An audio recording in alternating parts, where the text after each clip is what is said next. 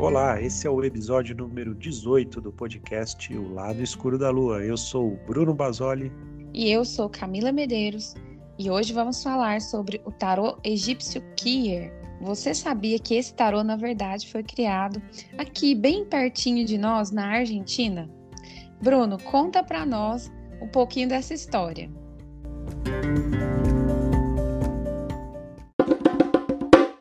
Sim, vamos lá, vamos falar um pouco aí, né? Mais uma vez de um assunto polêmico que tem a ver com um tarô egípcio aí, entre aspas, né? Bom, para quem já estuda um pouquinho de tarô e da história do tarô, já deve saber que esse negócio de origem egípcia do tarô, na verdade, não é, não se sustenta, né? Não é verdade. Né? O tarô nasceu na Europa, mas existe essa, essa ideia aí de, de um tarô vindo do Egito, né? E essa ideia ela foi propagada aí inicialmente, né? Se a gente pode pontuar aí dessa forma, lá no século XVIII, né? Pelo Corte Gebelin, foi possivelmente o primeiro cara que realmente defendeu essa ideia e digamos assim, levou essa, esse conceito a sério, assim, e muita gente acabou embarcando nessa, nessa ideia dele.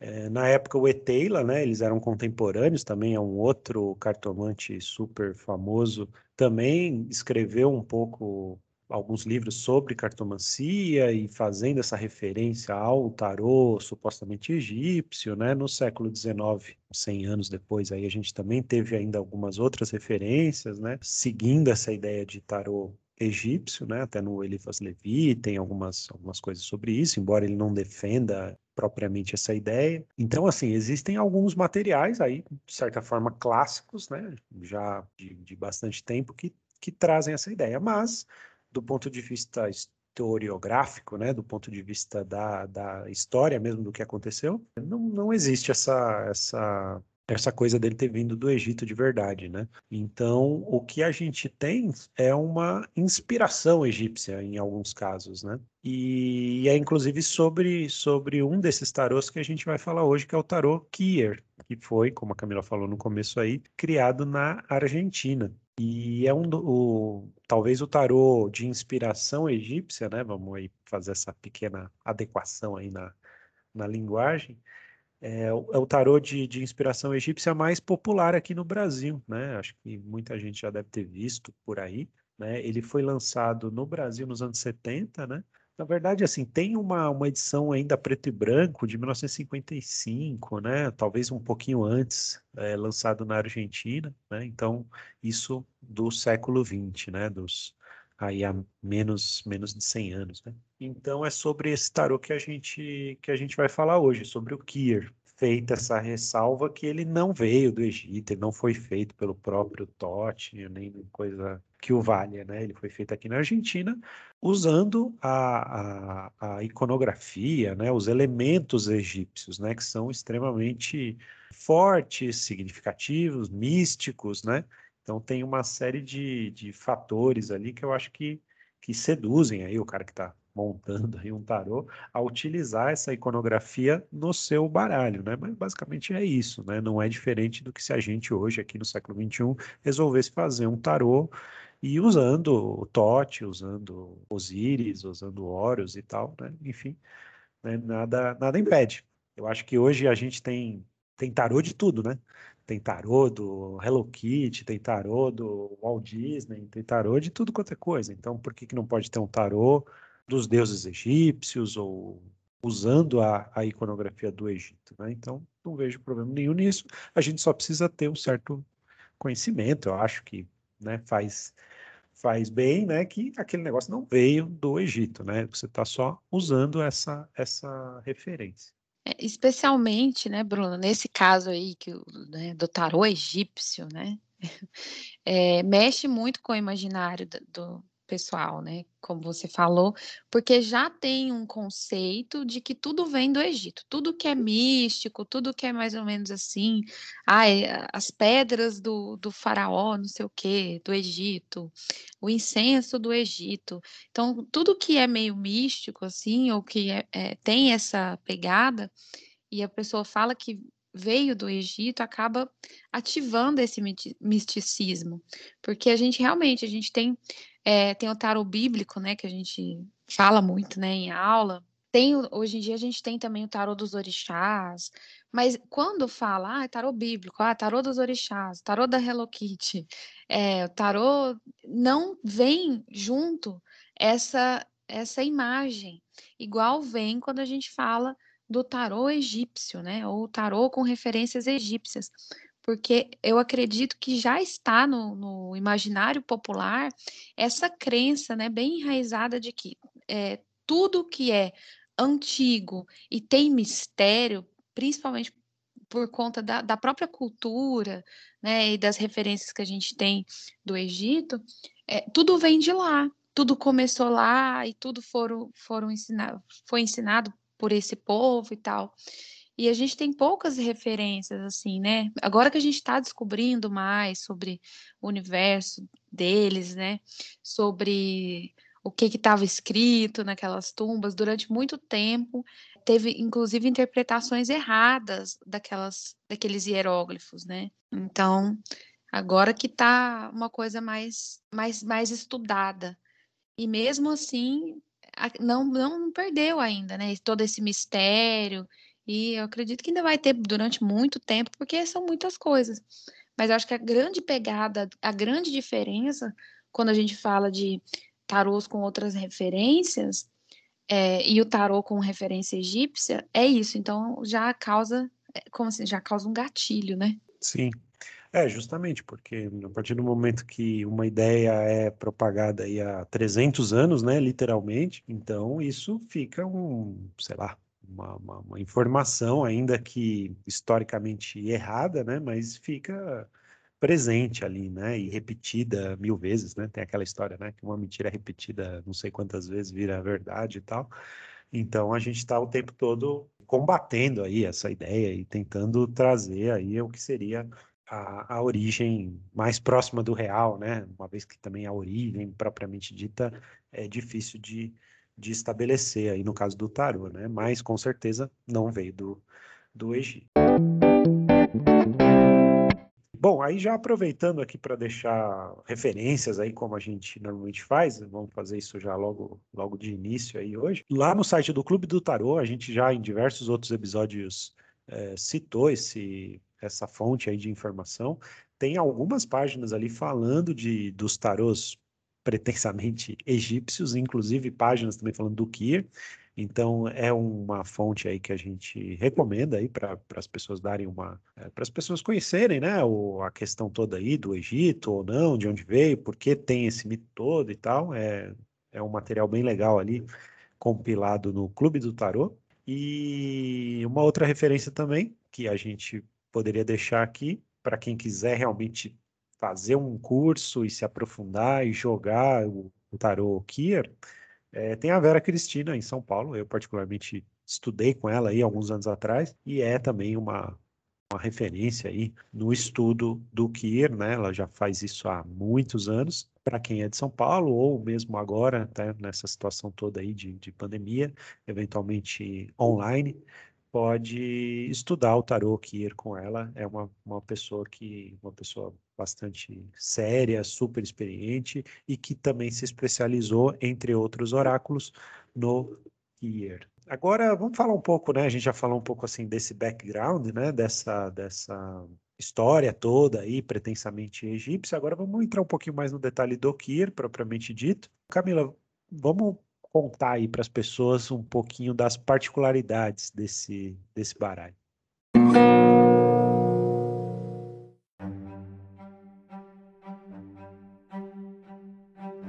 Então, ele tem algumas questões que são bem assim diferentes, né? Até na própria estrutura dele. Então, na corte a gente está acostumado, né?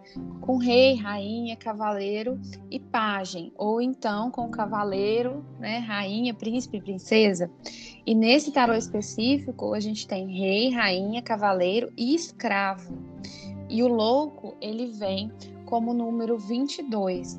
Geralmente a gente tem o louco como uma carta sem número ou número zero, né? embora ele caiba nesse lugar do 22, geralmente ele vem trazido com, com o número zero.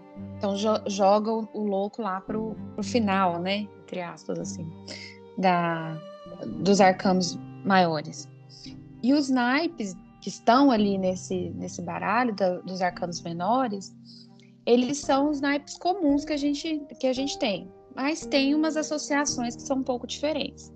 Então a gente tem ouros, copas, paus e espadas. No entanto, as associações são específicas. Por exemplo, ouros é, é associado com faraós, com poderes, com aquela mediunidade física. Lembrando que os faraós eram como se fossem deuses, né, dentro daquela cultura. Então tem muito a ver com isso. A Copas foi associada com artistas, paus com a classe dos trabalhadores e espadas com a guerra. Então tem essas essas diferencinhas aí que eu que são, eu achei bem interessantes. Sim, é, no caso dos cavaleiros, por exemplo, também a gente pode chamá-los também de soldados, né? Tem algumas, tem essa particularidade também, além do negócio lá dos escravos, né? Que seria o... é uma coisa bem egípcia mesmo, né? Essa Isso. coisa dos escravos, né? Do... Exato. Então é aquela coisa que a gente estava falando, né? O, o tarô, na verdade, ele pega essa referência cultural, né? Essa referência não só imagética, né, iconográfica, mas também cultural e traz para dentro do, do baralho. Então, de certa forma, ele me parece assim, ele é bem amarrado, né, bem, bem fechado dentro daquela, daquela inspiração. Então, Basta você separar essa coisa da, da origem, né, que a gente já falou no começo, e olhar especificamente para o oráculo, né, tratá-lo como um oráculo, na verdade. Eu acho que ele tem um material bastante bastante rico ali para ser para ser trabalhado e a gente inclusive vai falar um pouco mais adiante aí dos, dos detalhes. Sim, pode ser uma forma também bem interessante de estudar, né, essa cultura é, de forma que, por exemplo, se a gente tem eu não sei se você vai falar sobre isso mais adiante, mas a gente tem os deuses, né, como arcanos maiores, então estudar os deuses egípcios, né, o, o tarô é uma forma de, da gente estudar, né, ele é um, ele é um, um, um grande livro, então a gente pode estu, estudar de uma forma mais facilitada, porque é muito mais gostoso você estudar um tarô, por exemplo, e descobrir ali histórias, mitologias, referências, símbolos, do que de fato você pegar um livro e né um livro completo né que não assim e, e, ler de ponta a ponta. Ah vou estudar a mitologia egípcia eu vou sentar aqui e vou estudar. Então talvez não é tão palatável igual você estudar o tarô né porque são 78 lâminas é como se fosse um é um livro né dividido em 78 partes que você vai estudando de forma é, sortida né aquela história do livro de páginas soltas, né? É, sim. Com certeza, é uma forma de estudar, assim, uma leitura não estruturada, né? Que é, ao invés de pegar um livro e ir página por página, capítulo por capítulo, você Isso. tem ali os arcanos e, e, vai aos poucos e à medida que as cartas vão, vão saindo ali para você, com auxílio aí da, da aleatoriedade, da sincronicidade, vai estudando. Pode ser, sem dúvida, uma fonte aí de, de inspiração e um método, né, de, de aprendizado, no caso aí da, até da cultura egípcia e tal. Obviamente que você, se quiser se aprofundar, vai ter que buscar também outras fontes, né, para conhecer mais a fundo as mitologias e, e tudo é. mais, né? Mais assim, como, nesse tarô em particular, mais como um estudo mesmo da, da cultura do que como um estudo mesmo do tarô porque a gente até estava comentando sobre a questão dos arcanos menores, né, serem numerados, já que a gente está falando da estrutura dele ser diferente, os arcanos menores dele também vêm numerados e uma numerologia decrescente. Por exemplo, depois do louco, que é o 22, o 23 seria o rei de paus, você falou. Isso, isso. Aí e vai aí... numa sequência, né, até isso. o 78. Então, isso também tem uma forma diferente. Então, é, ele foge, ele rompe muito com a estrutura que é originária mesmo do tarô. Então, por exemplo, se uma pessoa quer estudar tarô e começa estudando pelo Kia, pode ter dificuldade posteriormente. É, alguns detalhes, é lógico, assim, o básico, né, das 70, dos 78 arcanos, os 22 maiores, as figuras da corte, as, as, as cartas numeradas do Asa ao 10, tudo isso ele tem, né? Ele, digamos assim, agrega algumas coisas que não são comuns do, de outros tarôs, né? A própria sequência, né? Essa coisa de uhum. ter uma numeração aí do 23 ao 78, por exemplo, não é, acho que é uma coisa muito específica, né? E é uma numeração é, invertida, né, já? Uma, uma numeração decrescente e tal. Então, assim, é. assim, tem muitas particularidades que realmente, para quem está começando, assim, quer aprender o tarô, digamos assim, mais clássico, talvez não, não seja uma boa ideia começar pelo, pelo Kier, né? Porque de fato tem coisas que são muito particulares ali. Mas assim, existe um paralelo, né? Ele não, não rompe totalmente com a estrutura, né? Senão a gente não poderia nem chamar de tarô e tal. Eu acho que não é. chega tanto. Inclusive falando da, da estrutura, né? Das particularidades do Kier e tal é, uma coisa que eu acho que vale a pena destacar é que assim todos os arcanos, tanto os maiores quanto os menores, eles têm uma divisão. O arcano mesmo, né, a carta, em três partes, né?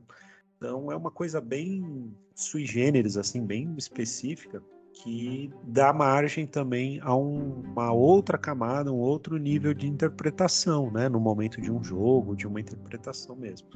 Então, assim, existe aí a carta, ela é dividida em três partes, né, a parte de baixo, a parte do meio e a parte de cima.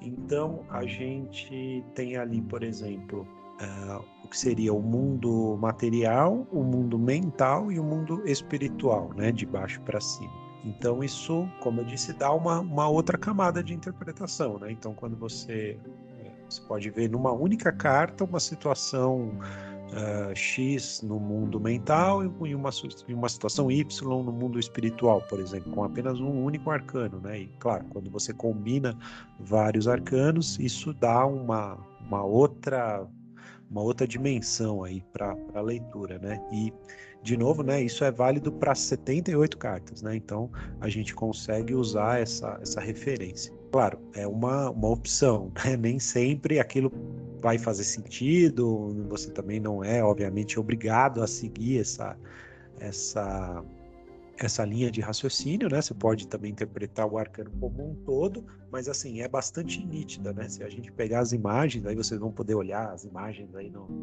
do nosso Instagram, né? A gente coloca ali os, algumas referências, né? Principalmente do jogo aí que a gente vai fazer daqui a pouco, inclusive. E ali você vai observar que as cartas elas têm essas três partes bem, bem divididas, né? E a gente pode dividir nesses três planos, né? Material, mental e espiritual. Essa é uma, uma particularidade.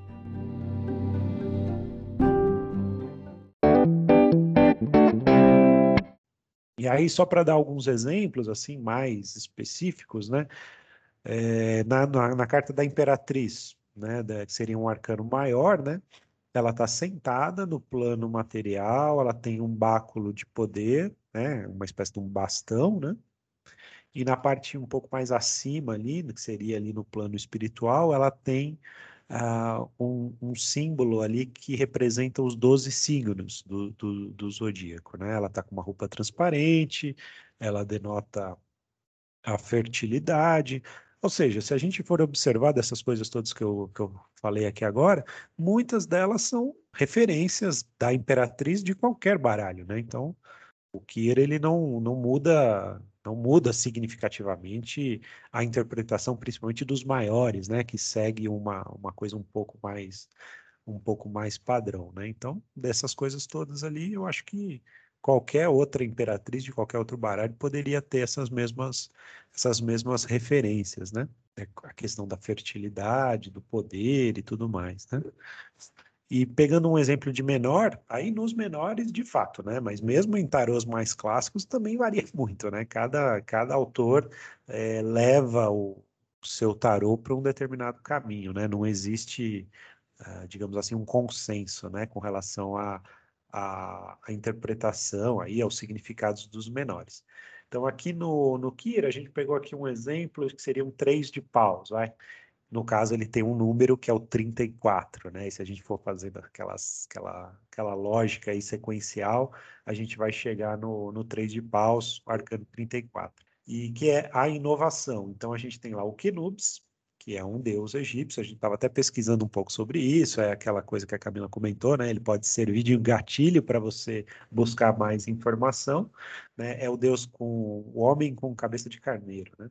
E, e aí ele tem a ver com esforço, com vigor físico, determinação, né? Também não deixa de ter uma certa referência aí com o três de paus, mesmo com outras outros tarôs, uma interpretação mais clássica. E só para finalizar, um detalhe aí também, é, ele é associado ao planeta Netuno, à letra F e ao número 7. Aí o que, que acontece? Vou até fazer um parênteses aqui sobre isso. Assim, o Kier, ele é um tarô com muitas referências, né? E se você nos perguntar aí, ou se perguntar, né, de onde vem tantas coisas, né? não dá para saber, assim, né? Ele, ele realmente ele coloca uma quantidade muito grande de informações em cada arcano. Então, os menores, por exemplo, eles têm essa particularidade. Você vê, tem um planeta, tem uma letra, tem um número, né? Então, quer dizer, de onde veio isso? Não, não sabemos, né? Agora, você pode usar essa informação na interpretação e na leitura? Pode, por que não poderia? Né? Então, é algo que sim, se você entrar, digamos assim, na energia, na vibe aí do tarô, e estudar e praticar e tal, tal, tal, nada impede que você faça uso dessa, dessa, dessas referências que ele coloca ali na, em cada carta, né? Então, nos menores, aí nesse exemplo que a gente deu aí do três de paus, tem isso, tem o planeta Netuno, né? Tem aí mais uma obviedade aí, né, do porquê que isso não veio de fato do Egito, que certamente os egípcios ainda não conheciam Netuno, né, que é um planeta que foi descoberto aí recentemente. Enfim, tem lá o número 7, a letra F, você interpreta do jeito que quiser, desenvolve aí o seu próprio, né? Não existe assim um livro, existem alguns livros sobre Kier, não muitos, né? Muito menos em português, mas assim, você pode muito bem desenvolver a sua própria, o seu próprio método aí, as suas próprias regras com base nessa referência. Não vejo realmente grande problema nisso. E a mesma coisa também, assim, mesmo nos maiores, né, na parte do espiritual, né, que é a parte de cima da carta, a gente vê alguns símbolos, às vezes estranhos, alguns que de fato não sei exatamente o que, que significam, de onde foram foram resgatados ali, é, outros a gente consegue pelo menos reconhecer letras hebraicas e coisas do tipo, mas é isso. Aí tudo demanda também um pouco da curiosidade, do interesse aí da pessoa pesquisar e, e extrair desse, desse oráculo tudo aquilo que ele tem aí para oferecer. Né? De repente encontrar um, um significado oculto, né? Por que não? Ou algo, algo nessa linha. Mas, enfim, também é, como eu disse, né, ele tem lá as referências básicas que já são é, suficientes para você interpretar. Sim, e agora, como de costume, nós vamos fazer aqui um jogo, né, utilizando o nosso Tarokier para a gente estudar e perceber, né, e interpretar juntos. Então, a gente escolheu aqui um método bem simples de três cartas, é só para a gente conseguir né, fazer essa, essa, esse estudo e essa observação. Nesse jogo, a gente visa oferecer um conselho, tá? O objetivo do jogo é um conselho. Então, a posição 1 representa a meta, que é a intenção da pessoa.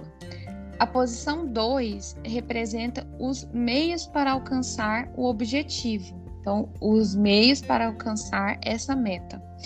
E a posição 3 são as consequências, né? O resultado disso. E aqui saiu, ó. Na posição 1 saiu a carta que é denominada Paixão, que corresponde ao arcano maior 15, o, o diabo, né, ou o demônio nos tarôs mais tradicionais.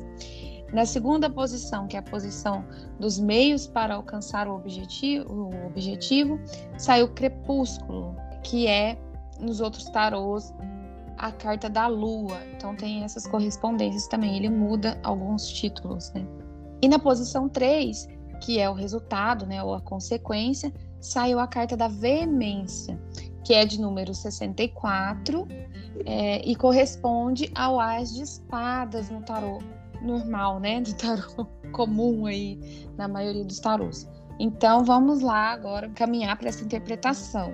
Sim, vamos tentar fazer uma interpretação rapidinho aí, porque a gente sempre acaba se empolgando aqui e passando um pouco do horário que a gente inicialmente tinha planejado. Verdade. Mas, mas vamos lá. Então, assim, a, a, a meta o objetivo da pessoa, né? Lógico, sempre lembrando, né? Uma pessoa aí hipotética, né? Do, do universo, tá com o diabo, né? Ou a paixão, né? Realmente existem essas, os nomes às vezes mudam também no, no Kier, né? Tem esse detalhe. Então, assim, a gente pode imaginar que a meta é algo que a pessoa deseja muito, assim, né? Ela tem quase que uma, uma obsessão por alguma coisa, né? E talvez essa, essa coisa, né, esse objeto, ele não tenha, assim, uma, um racional envolvido, né? É aquela coisa da pessoa quer porque quer determinada coisa, né? Então, claro, a gente está falando aqui de um jogo hipotético, então não sabemos o que é exatamente, mas vamos imaginar que, assim, a pessoa né? Sabe quando você tem uma, uma ideia fixa, né? Acho que pode ser alguma coisa nesse, nesse sentido. E talvez ligado até ao plano físico ou mesmo sexual, né? Porque tem aí a questão do diabo presente, né? Ou da paixão aí, como, como Kier chama, né? Aí com relação aos meios, né? Quer dizer, é um jogo, saiu um jogo meio pesado, né? Um jogo meio profundo aí, né? Mas vamos lá. Então, assim, é, a questão dos meios, ele, ele dá aqui como um conselho, né? Quando a gente tem a carta da lua, ou do crepúsculo, né? No, no nome do Kia. Então, eu diria que, assim, a pessoa deveria usar dos meios mais, mais profundos, né, para atingir realmente o, o, âmago aí da questão que ela, que ela busca, né? Então é algo que precisa ser, ser trabalhado profundamente mesmo, né? Então, sei lá, eu iria uma possível interpretação mais ou menos nesse caminho aí, né? Quer dizer, a pessoa não pode ficar assim na superfície, ela precisa precisa ir a fundo mesmo naquilo que ela, naquilo que ela quer. E como consequência, para finalizar esse jogo simples aqui só como um exemplo, né? A gente tem aqui a veemência, que também os, os menores eles também têm um, um nome aí associado, né? É, seria um as de espadas, né? A carta número 64. E o que que o que, que, traz aí essa veemência? Justamente uma, uma guerra, um conflito, né? Ou seja, então a pessoa quer uma coisa de uma forma quase que obsessiva, né? Ela deve ir a fundo para conseguir aquilo que ela quer e como resultado vai haver ainda um grande conflito, né? Ou pelo menos o início de um conflito, né? Como denotam aí os ases, né? E lembrando que o, o naipe de espadas aqui no Kira ele está associado à guerra, né? Então assim é um jogo conselho, né, digamos assim, com, complicado, né, para a pessoa. Quer dizer, ela quer muito uma coisa, se ela for realmente atrás daquilo como, como diz aqui o meio, né, de ir profundamente buscar aquilo que ela quer, isso pode gerar um conflito, né? Então, não sei, de repente a pessoa não quer, a pessoa quer uma coisa que não deveria querer, sei lá, né? Conselho, não faça. É, talvez seja se você não quer confusão, não quer conflito, não quer brigar, então, talvez seja melhor não fazer.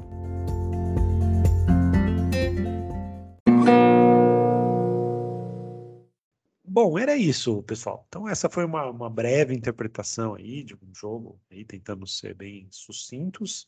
E também encerramos aí o, o que a gente tinha para falar de forma introdutória aí sobre o Kier. Espero que vocês tenham gostado aí, que tenha dado para entender um pouco como é que funciona esse baralho, né? E aproveitamos também para falar um pouco dessa história do Egito e tudo mais, né? Que talvez para quem ainda não conheça o tarô, não tenha se aprofundado muito, ainda tenha, tivesse talvez essa, essa ideia que a coisa veio do Egito e tal, né? Acho que é sempre importante falar, né? O que hoje é considerado a verdade aí sobre a história do tarô. Então é isso, pessoal.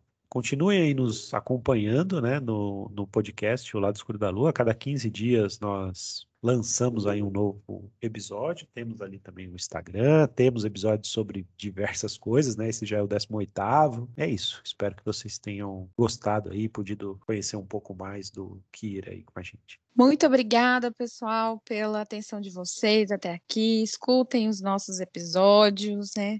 Continuem nos acompanhando para descobrir mais coisas sobre o universo místico, não tão místico assim. E até o nosso próximo episódio. Tchau, tchau. Thank you.